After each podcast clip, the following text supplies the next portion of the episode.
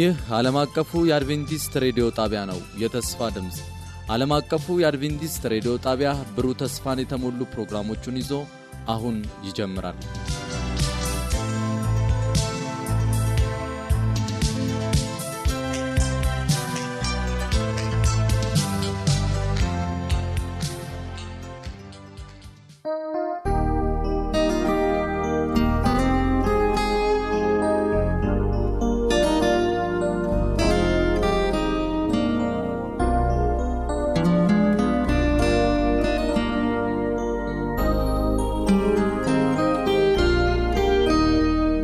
ከዓለም አቀፍ አድቬንቲስት ሬዲዮ ዘወትር በዚህ ሰዓት እየተዘጋጀ ወደ እናንተ የተወደዳችሁ አድማጮቻችን የምናደርሰው የተስፋ ድምፃችን ነው። እናንተም አድማጮቻችን በዚህ ሰዓት ምርጫችሁን የዓለም አቀፍ አድቬንቲስት ሬዲዮን ስላደረጋችሁ እጅግ በጣም እናመሰግናችኋለን። በሚኖረን ቆይታ ደግሞ መልካም የሆነ መንፈሳዊ በረከት እንደምታገኙ ተስፋ እናደርጋለን። አድማጮቻችን ዛሬ ወደ እናንተ የምናደርሰው ልዩ የሆነ የመጽሐፍ ትረካን ይሆናል።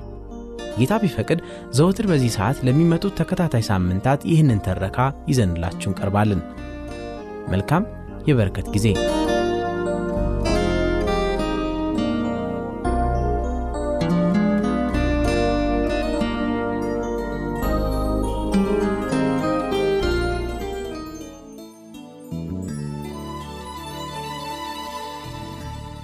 ወደ ክርስቶስ የሚመራ መንገድ ጸሐፊ ኤለን ጂ ትርጉም የትንቢት ቃል የወንጌል አገልግሎት። ተራኪያን የተስፋው መልእክት አገልጋዮች።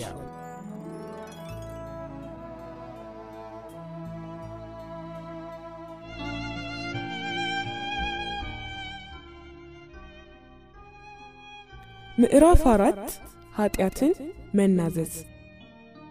ኀጢአቱን የሚሰውር አይለማም የሚናዘዝና የሚተው ግን ምሕረትን ያገኛል በማለት መጽሐፍ ቅዱስ በምሳሌ ምዕራፍ 28 ቁጥር 13 ላይ ይናገራል። ከእግዚአብሔር አብ ምሕረትን የማግኘው መንገድ ቀላልና ቀና ብቻ ሳይሆን ለማገናዘብም አስቸጋሪ አይደለም። ለኀጢአታችን ይቅርታ እናገኝ ዘንድ ከባድና ራሳችንን የሚጎዳ ነገር እንድናደርግ ጌታ አይፈልግብንም። መተላለፋችን እንዲደመሰስና ነፍሳችንን ለሰማይ አምላክ አደራ ለመስጠት ረጅምና አድካሚ የምናኔ ጉዞ ማድረግ ወይንም ህመም ያለው የንስሐ ቅጣት መቀበል አያሻንም። ነገር ግን ኀጢአቱን የተናዘዘ የተዋትም ምሕረትን ያገኛል። በዚህ ዙሪያ ሐዋርያው ያዕቆብ በያዕቆብ ምዕራፍ 5 ቁጥር 16 ላይ ሲናገር ስለዚህ ኀጢአታችሁን እርስ በርሳችሁ ተናዘዙ ትፈወሱም ዘንድ አንዱ ለሌላው ይጸልይ ይላል። ኀጢአታችሁን ሁሉ ይቅር ሊል ለሚችለው ለእግዚአብሔር ብቻ ተናዘዙ። ስህተታችሁንም እርስ በርሳችሁ ይቅር ተባባሉ። ጓደኛችሁን ወይንም ጎረቤታችሁን ቅር ብታሰኙ ጥፋታችሁን አምናችሁ ተቀበሉ። የበደላችሁትም ሰው በነፃ ይቅር ሊላችሁ ይገባዋል። ከዚህ በኋላ እግዚአብሔር ይቅር ይላችሁ ዘንድ ለምኑት። ምክንያቱም ያ ያቆሰላችሁት ወንድም የእግዚአብሔር ንብረት በመሆኑ እርሱን በመጉዳታችሁ ፈጣሪና አዳኝ የሆነው ጌታ ላይ ኀጢአትን ሰርታችኋል።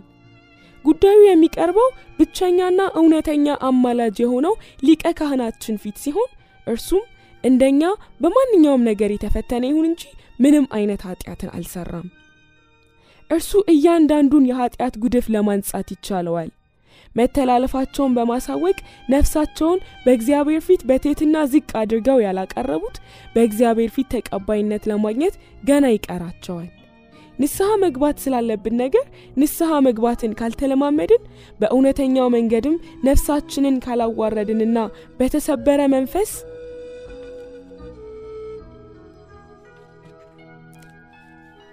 ኀጢአታችንን ካልተናዘዝን መተላለፋችን በእውነት ይቅር ይባል ዘንድ አንፈልግም ማለት ነው። እንዲህ ከሆነ ደግሞ የእግዚአብሔርን ሰላም ለማግኘት ፈጽሞ አንችልም።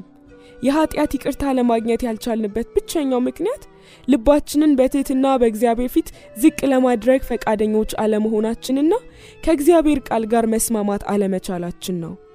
እርሱ ይህንን አስመልክቶ ግልጽ መመሪያ ሰጥቷል። በግልም ሆነ በኅብረት ኀጢአታችንን ስንናዘዝ ሳለ ከልብ በመነጨና በነጻነት መንፈስ ልናደርገው ይገባል እንጂ በግፊት መሆን የለበትም። ከልብ የሚደረግ ንስሐ ርኅራሄ ወደማያልቅበት አምላክ በቀጥታ ያመራል። ይህንን አስመልክቶ ባለመዝሙሩ ዳዊት በመዝሙረ ዳዊት ምዕራፍ 34 ቁጥር 18 ላይ እንዲህ ይላል እግዚአብሔር ልባቸው ለተሰበረ ቅርብ ነው፣ መንፈሳቸው የተሰበረውንም ያድናቸዋል። እውነተኛ ኑዛዜ ሁልጊዜ ጠቅለል ተደርጎ የሚቀርብ ሳይሆን እያንዳንዷን ኃጢአት በዝርዝር ማውሳትን ይጠይቃል። ምናልባትም የሰራነው ኃጢአት በእግዚአብሔር ፊት ብቻ መቅረብ ያለበት ሊሆን ይችላል። ሰውን ጎድተን ከሆነ ወደዚያ ሰው ቀርበን ድርጊታችንን ማመን ተገቢ ነው። በሕዝብ ፊት መናዘዝ የሚያስፈልገው ኃጢአት ሰርተንም ከሆነ መድረክ ላይ መናዘዝ ይጠበቅብናል። ይሁን እንጂ በየትኛውም አይነት ኑዛዜ ግልጽና ቀጥተኛ ከመሆኑ በተጨማሪ በደለኛ የሆንበት ጥፋቱ የቱ እንደሆነ የሚገልጽ መሆን አለበት። በሳሙኤል ዘመን የእስራኤል ልጆች ከእግዚአብሔር መንገድ ተቅበዝብዘው በመውጣታቸው በእርሱ ላይ የነበራቸውን እምነት አጡ። ይህንን ተከትሎም ኃጢአት ባመጣው መዘዝ ይሰቃዩ ጀመር። ክፉና ደጉን ለመለየት የሚያስችላቸውን የእግዚአብሔርን ኃይልና ጥበብ ያጡት እነዚህ ህዝቦች ከታላቁ የዩኒቨርሲቲ ገዢ ፊታቸውን በማዞር በአካባቢያቸው እንደነበሩት አሕዛብ ሊገዙ ተመኙ። እስራኤላውያኑ ሰላም ከማግኘታቸው አስቀድሞ ንጉሥ እንዲነግስልን በመጠየቃችን ተጨማሪ ጥፋት አደረግን በማለት በግልጽ ኃጢአታቸውን ተናዘዙ። አንደኛ ሳሙኤል ምዕራፍ 12 ቁጥር 19። የሰሩትን ኃጢአት ስሙን በመጥቀስ መናዘዝ ነበረባቸው። የእነዚህ ህዝቦች ምስጋና ቢስነት የገዛ ነፍሳቸውን ደቆሰው፣ ከእግዚአብሔርም ለያቸው። ኃጢአትን መናዘዝ ከልብ የመነጨ መጸጸትና መለወጥ ከሌለው በእግዚአብሔር ዘንድ ተቀባይነት አይኖረውም። በህይወት ውስጥ ለውጦች እንዲመጡ በመወሰን እያንዳንዱ ለእግዚአብሔር አስጸያፊ የሆነው ነገር መወገድ ይኖርበታል። ይህም በእውነት ስለ ኃጢአታችን የማዘናችን ውጤት ይሆናል። በእኛ በኩል ምን ማድረግ እንዳለብን ግልጽ ሆኖ ተቀምጧል። በኢሳይያስ መጽሐፍ ምዕራፍ 1 ከቁጥር 16 እስከ 17 ላይ እግዚአብሔር አብ እንዲህ ይላል፣ ታጠቡ፣ ራሳችሁን አንጹ፣ ክፉ ስራችሁን ከፊቴ አርቁ፣ ክፉ ማድረጋችሁን ተዉ፣ መልካም ማድረግን ተማሩ፣ ፍትህን እሹ፣ የተገፉትን አጽናኑ፣ አባት ለሌላቸው ቁሙላቸው፣ ለመበለቶችም ተሟገቱ። እንዲሁም በሕዝቅኤል ምዕራፍ 33 ቁጥር 15 ላይ እንዲህ ይለናል ለሰጠው ብድር የተቀበለውን መያዣ ቢመልስ የሰረቀውን መልሶ ቢሰጥ ሕይወት የሚሰጡትን ትእዛዛትን ቢከተል ክፉ ነገርንም ባያደርግ በእርግጥ እርሱ በሕይወት ይኖራል አይሞትምም። ሐዋርያው ጳውሎስም ስለ ንስሐ ሲናገር በሁለተኛ ቆሮንጦስ ምዕራፍ 7 ቁጥር 11 ላይ እንዲህ ይላል ይህ እንደ እግዚአብሔር ፈቃድ የሆነው ሐዘን እንዴት ያለ ትጋት፣ እንዴት ያለ መልስ የመስጠት ችሎታ፣ እንዴት ያለ ቁጣ፣ እንዴት ያለ ፍርሃት፣ እንዴት ያለ ናፍቆት፣ እንዴት ያለ በጎ ቅናት፣ እንዴት ያለ ተግሳጽ እንዳስገኘላችሁ ተመልከቱ። በዚህ ጉዳይ ንጹሐን መሆናችሁን በሁሉ ረገድ አስመስክራችኋል። ኃጢአት ግብረ ገባዊውን አመለካከት ሙት በሚያደርገው ጊዜ በደለኛው የባህሪውን ጉድለት ለይቶ መመልከት አይችልም ወይንም የሰራው ክፋት ምን ያህል ግዙፍ እንደሆነ መመልከት ይቸግረዋል። ጥፋተኝነቱን ሊያስተውለው የሚችለው የመንፈስ ቅዱስ ኃይል መንገድ ካልከፈተለት በስተቀር በከፊል ታውሮ ኃጢአቱን ሳያይ ይቀራል። እንዲህ አይነቱ ግለሰብ ንስሐው ከልብ የመነጨና በጽኑ ዓላማ ላይ የተመሰረተ ባለመሆኑ እንዲህ ባይደርስብኝ ኖሮ እንዲህ ባላደረግኩ ነበር በማለት ለሰራው ስህተትና ለኃጢአቱ ሁሉ ምክንያትን ይደረድራል። አዳምና ሔዋን የተከለከለውን ፍሬ ከበሉ በኋላ በፍርሃትና በሀፍረት ስሜት ተዋጡ። በመጀመሪያም ወደ አእምሯቸው የመጣው ሀሳብ ለሰሩት ኃጢአት ምክንያት በማቅረብ ከአስከፊው የሞት ቅጣት ማምለጥ የሚችሉበትን መንገድ መቀየስ ነበር። የሰሩትን ኃጢአት አስመልክቶ እግዚአብሔር ጥያቄ ባቀረበላቸው ጊዜ በዘፍጥረት ምዕራፍ 3 ቁጥር 12 እስከ 13 ላይ አዳም ሲመልስ ለኃጢአቱ በከፊል ተጠያቂ ያደረገው እግዚአብሔር ራሱን በከፊል ደግሞ ረዳቱን ነበረ። ለእግዚአብሔርም እንዲህ በማለት ምላሽ ሰጠ። ይህች ከኔ ጋር እንድትኖር የሰጠኝ ሴት እርሷ ከዛፉ ፍሬ ሰጠችኝና በላው። ሴቲቱ ደግሞ በእባብ በማመካኘት እንዲህ በማለት ምላሽ ሰጠች፣ እባብ አሳሳተኝና በላው። ሔዋን ለኃጢአቷ የሰጠችው ምላሽ እባቡን ለምን ፈጠርክ? ለምንስ ወደ ገነት ይመጣ ዘንድ ፈቀድክለት? የሚል ጥያቄ ያዘለ ሲሆን በዚህም በኃጢአት ለመውደቃቸው እግዚአብሔርን ተጠያቂ ሲያደርጉት ይስተዋላሉ። ራስን ጻድቅ አድርጎ የማቅረብ መንፈስ በመጀመሪያ የተጠነሰሰው የኃጢአት አባት ልብ ውስጥ ሲሆን ከዚያም ሁሉም የአዳም ወንድና ሴት ልጆች በጉልህ መታየት ጀመረ። ከዚያም በሁሉም የአዳም ወንድና ሴት ልጆች በጉልህ ለመታየት ቻለ። ይህ አይነቱ የኃጢአት ኑዛዜ ከመለኮታዊ መንፈስ ምሪት አይመነጭም፣ በእግዚአብሔርም ዘንድ ተቀባይነት የለውም። እውነተኛ ንስሐ ሰው የራሱን ስተት ያለምንም ማታለልና ግብዝነት አምኖ ይቀበል ዘንድ ይመራል። ልክ እንደዚያ አይኑን እንኳን ወደ እግዚአብሔር ለማንሳት እንዳልደፈረው ምስኪን ቀረጥ ሰብሳቢ እግዚአብሔር አምላክ ሆይ እኔን ኃጢአተኛውን ይቅር በል በማለት የለቅሶን ድምፅ ያሰማል። ንስሐ ለገባችው ነፍስ ክርስቶስ በደሙ ልመናን ስለሚያቀርብላት እነሆ ስተቱን አምኖ የሚቀበል ሁሉ ይጸድቃል። በእግዚአብሔር ቃል ላይ በምሳሌ የቀረበው ከልብ የመነጨ ንስሐና ራስን ማዋረድ ለኃጢአት አንዳችን ምክንያት ለመስጠት የማይሞክሩትን ወይንም ራስን ጻድቅ የማያደርጉበትን የኑዛዜ መንፈስ ይገልጽልናል። ጳውሎስ ስላደረገው ጥፋት ምክንያት በመደርደር ራሱን ለመከላከል አልፈለገም። ነገር ግን መተላለፉን ሳያሳንስ በሐዋርያት ሥራ ምዕራፍ 26 ከቁጥር 10 እስከ 11 ላይ ሁሉንም እንዳለ በጥቁር ቀለም አሰፈረው እንዲህ ሲል ከካህናት አለቆች ሥልጣንን ተቀብዬ ብዙ ቅዱሳንን አሳስሬያለሁ በመገደላቸውም ተስማምቻለሁ። ላስቀጣቸውም ብዙ ጊዜ ከምኩራብ ምኩራብ እየተዘዋወርኩ የስድብን ቃል እንዲናገሩ አስገድዳቸው ነበር። በቁጣም ተሞልቼ በውጭ አገር እስከሚገኙ ከተሞች ድረስ ተከታትዬ አሳደድኳቸው በማለት ኃጢአቱ ዘግቧል። ሐዋርያው እንዲህ ብሎ ከማወጅ ግን ወደ ኋላ አላለም። ክርስቶስ ኢየሱስ ኃጢአተኞችን ለማዳን ወደ ዓለም መጣ የሚለው ቃል እውነተኛና ሰው ሁሉ ሊቀበለው የተገባ ነው፣ ከኃጢአተኞችም ዋና እኔ ነኝ በማለት በአንደኛ ጢሞቴዎስ ምዕራፍ 1 ቁጥር 15 ጀምሮ ስለ እግዚአብሔር ይቅርባይነት ይናገራል።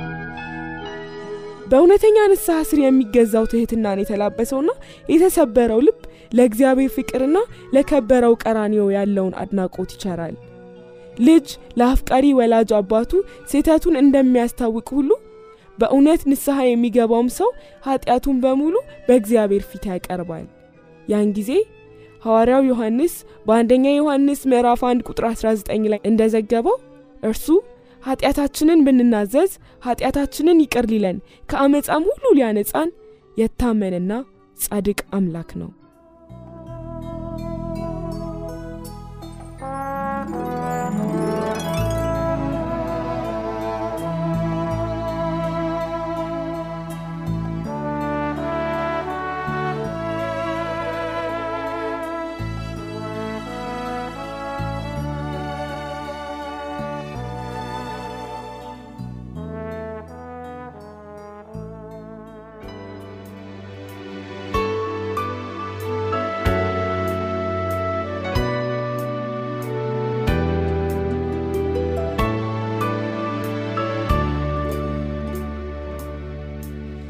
ከፊትህ ርቄ ሄጃለሁ፣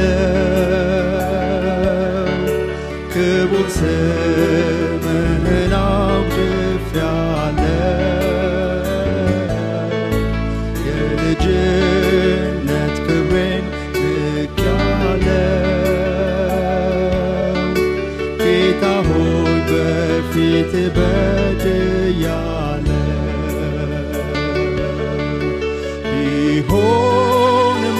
ሰው አይደለም አምላኬ ኦ ይቅርታ ሰፊ ነው መጣው ውድ አባቴ። ታውቃለ ጉድለቴን ታስብልኛለ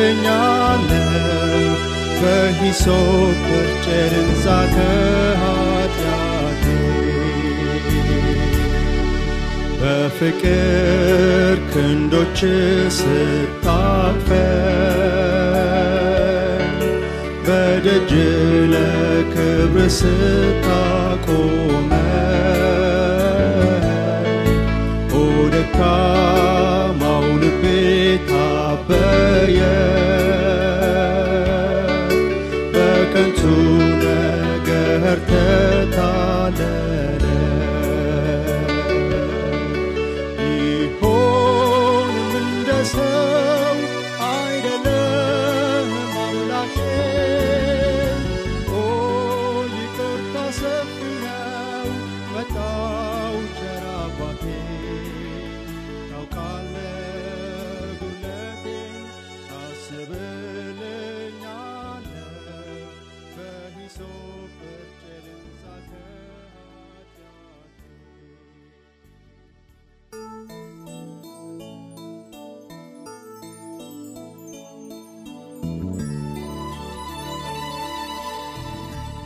ወደ ክርስቶስ የሚመራ መንገድ።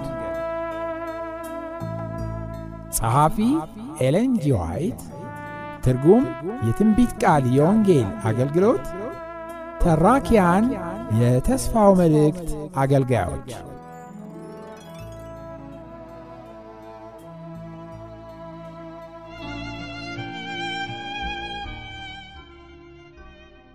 ምዕራፍ አምስት ቅድስና እግዚአብሔር የሚከተለውን ተስፋ ሰጥቶናል። እናንተም ትፈልጉኛላችሁ፣ በፍጹም ልባችሁም ከፈልጋችሁኝ ታገኙኛላችሁ። ኤርምያስ 2913 ሰብአዊው ልብ ሙሉ ለሙሉ ለእግዚአብሔር እስካልተማረከ ድረስ በአምላካዊው አምሳል እየተቀረጽንና እርሱን እየመሰልን መሄድ አንችልም። እኛ በተፈጥሯችን ከእግዚአብሔር ተነጥለናል። እኛ የምንገኝበትን ሁኔታ መንፈስ ቅዱስ እንደሚከተለው ይገልጸዋል። በበደላችሁና በኃጢአታችሁ ሙታን ነበራችሁ። ኤፌሶን 2:1 ራስ ሁሉ ለሕመም ልብ ሁሉ ለድካም ሆኗል። ኢሳይያስ 1:5 በዲያብሎስ ወጥመድ አጥብቀን ተይዘናል። ሁለተኛ ጢሞቴዎስ 2:26 እግዚአብሔር እኛን ለመፈወስና ነፃ ለማውጣት በብርቱ ይመኛል። ነገር ግን ይህ ሙሉ ለሙሉ መለወጥንና የተፈጥሯችንን መታደስ የሚጠይቅ እስከሆነ ድረስ መላው እኛነታችንን ለእርሱ ማስረከብ ይኖርብናል። ከጦርነቶች ሁሉ የላቀው ጦርነት ከራስ ጋር የሚደረገው ፍልሚያ ነው። እኔነት መላው ፈቃዱን ለእግዚአብሔር በማስገዛት እጁን በምርኮ ይሰጥ ዘንድ ብርቱ ፍልሚያ ይጠይቃል። በመሆኑም አንዲት ነፍስ ከመታደሷና ከመቀደሷ አስቀድሞ ራሷን ሙሉ ለሙሉ ለእግዚአብሔር ማስገዛቷ የግድ ነው። የእግዚአብሔር መንግሥት ሰይጣን አስመስሎ ሊያቀርብ እንደሚሞክረው በጭፍን መገዛት እና ምክንያታዊነት የሌለበት ኢፍትሐዊ የባርነት ሥርዓት አይደለም።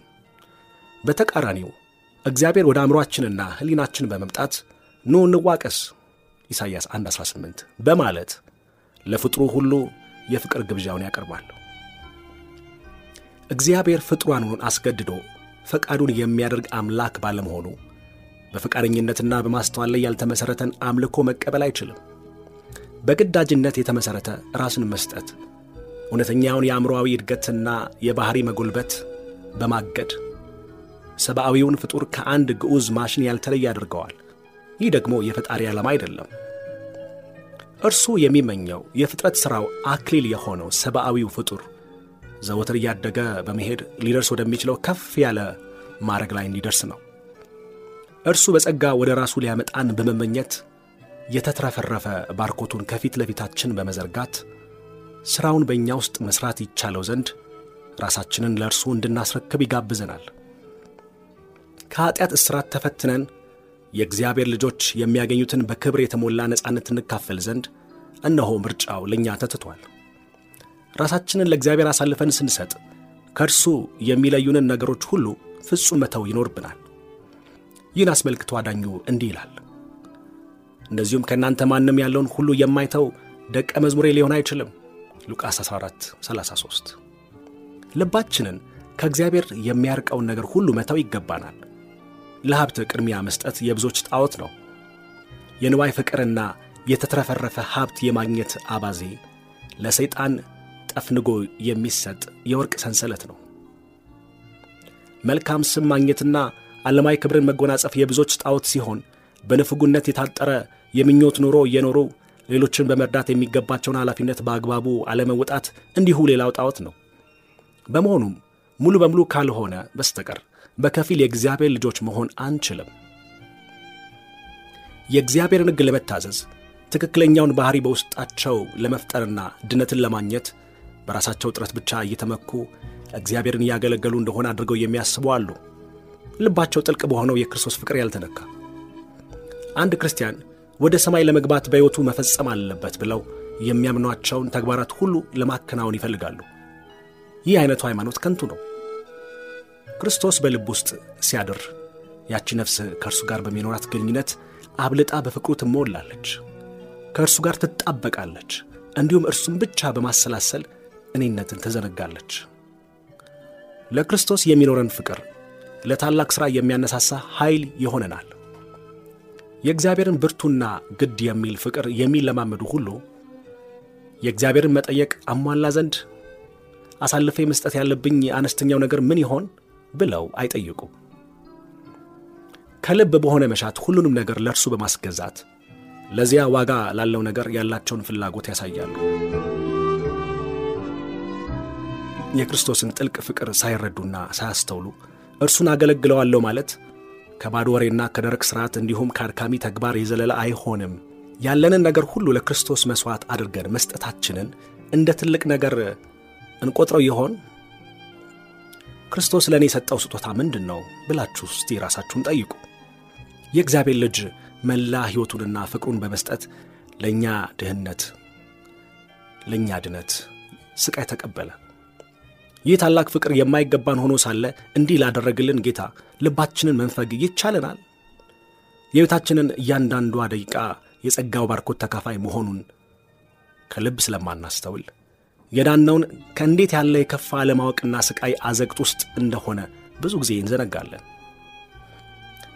ኃጢአታችን ወደ ወጋው ጌታ በመመልከት ስለ ፍቅሩና ስለ ከፈለው መሥዋዕትነት ስንል ማድረግ የሚገባንን ለመሥራት ፈቃደኞች ነን?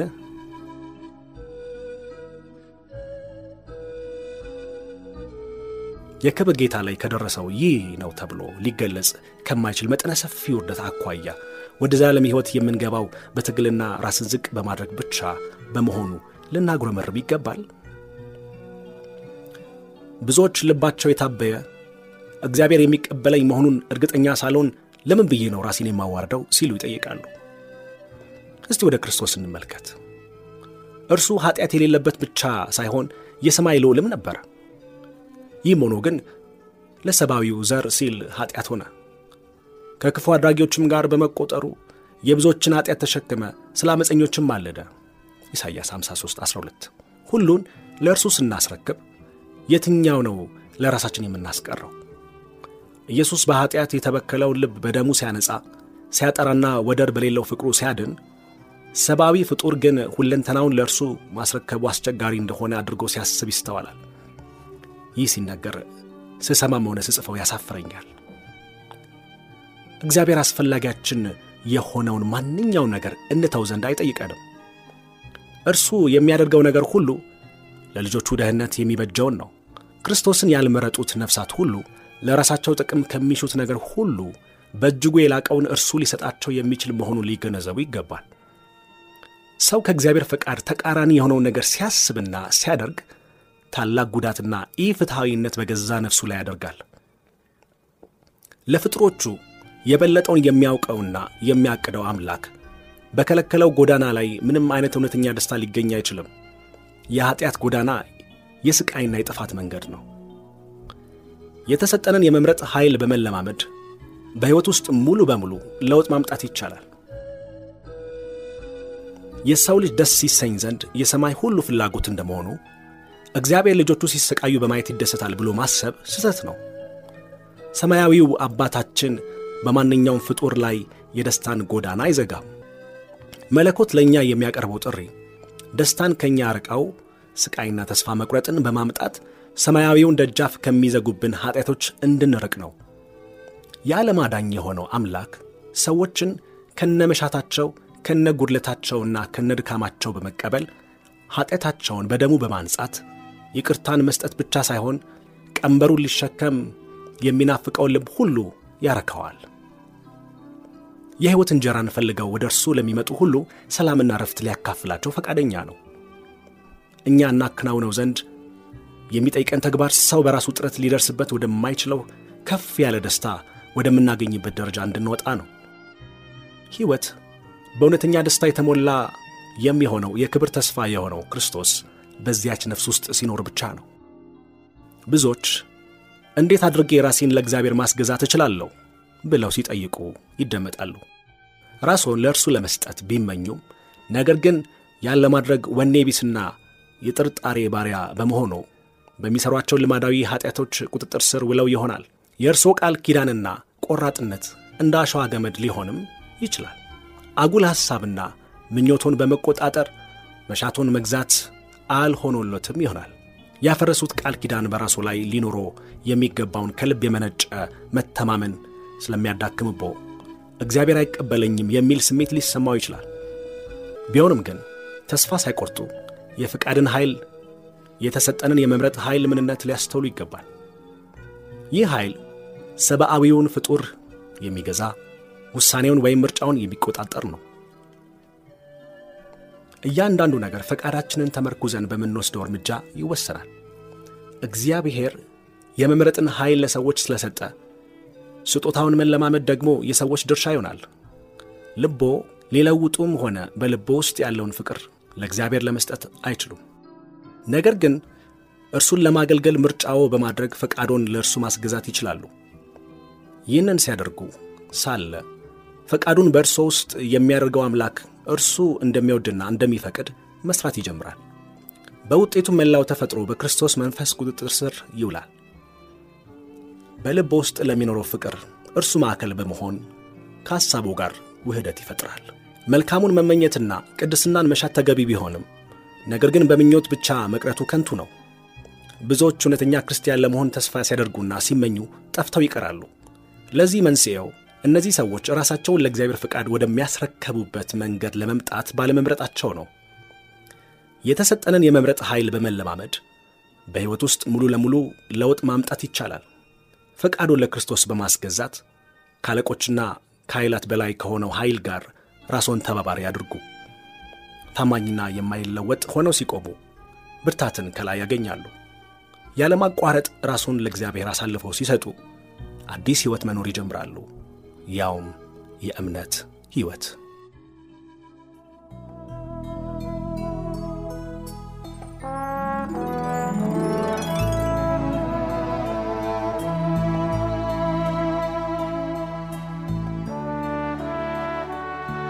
በነበረን ቆይታ እንደተባረካችሁ ተስፋ እናደርጋለን።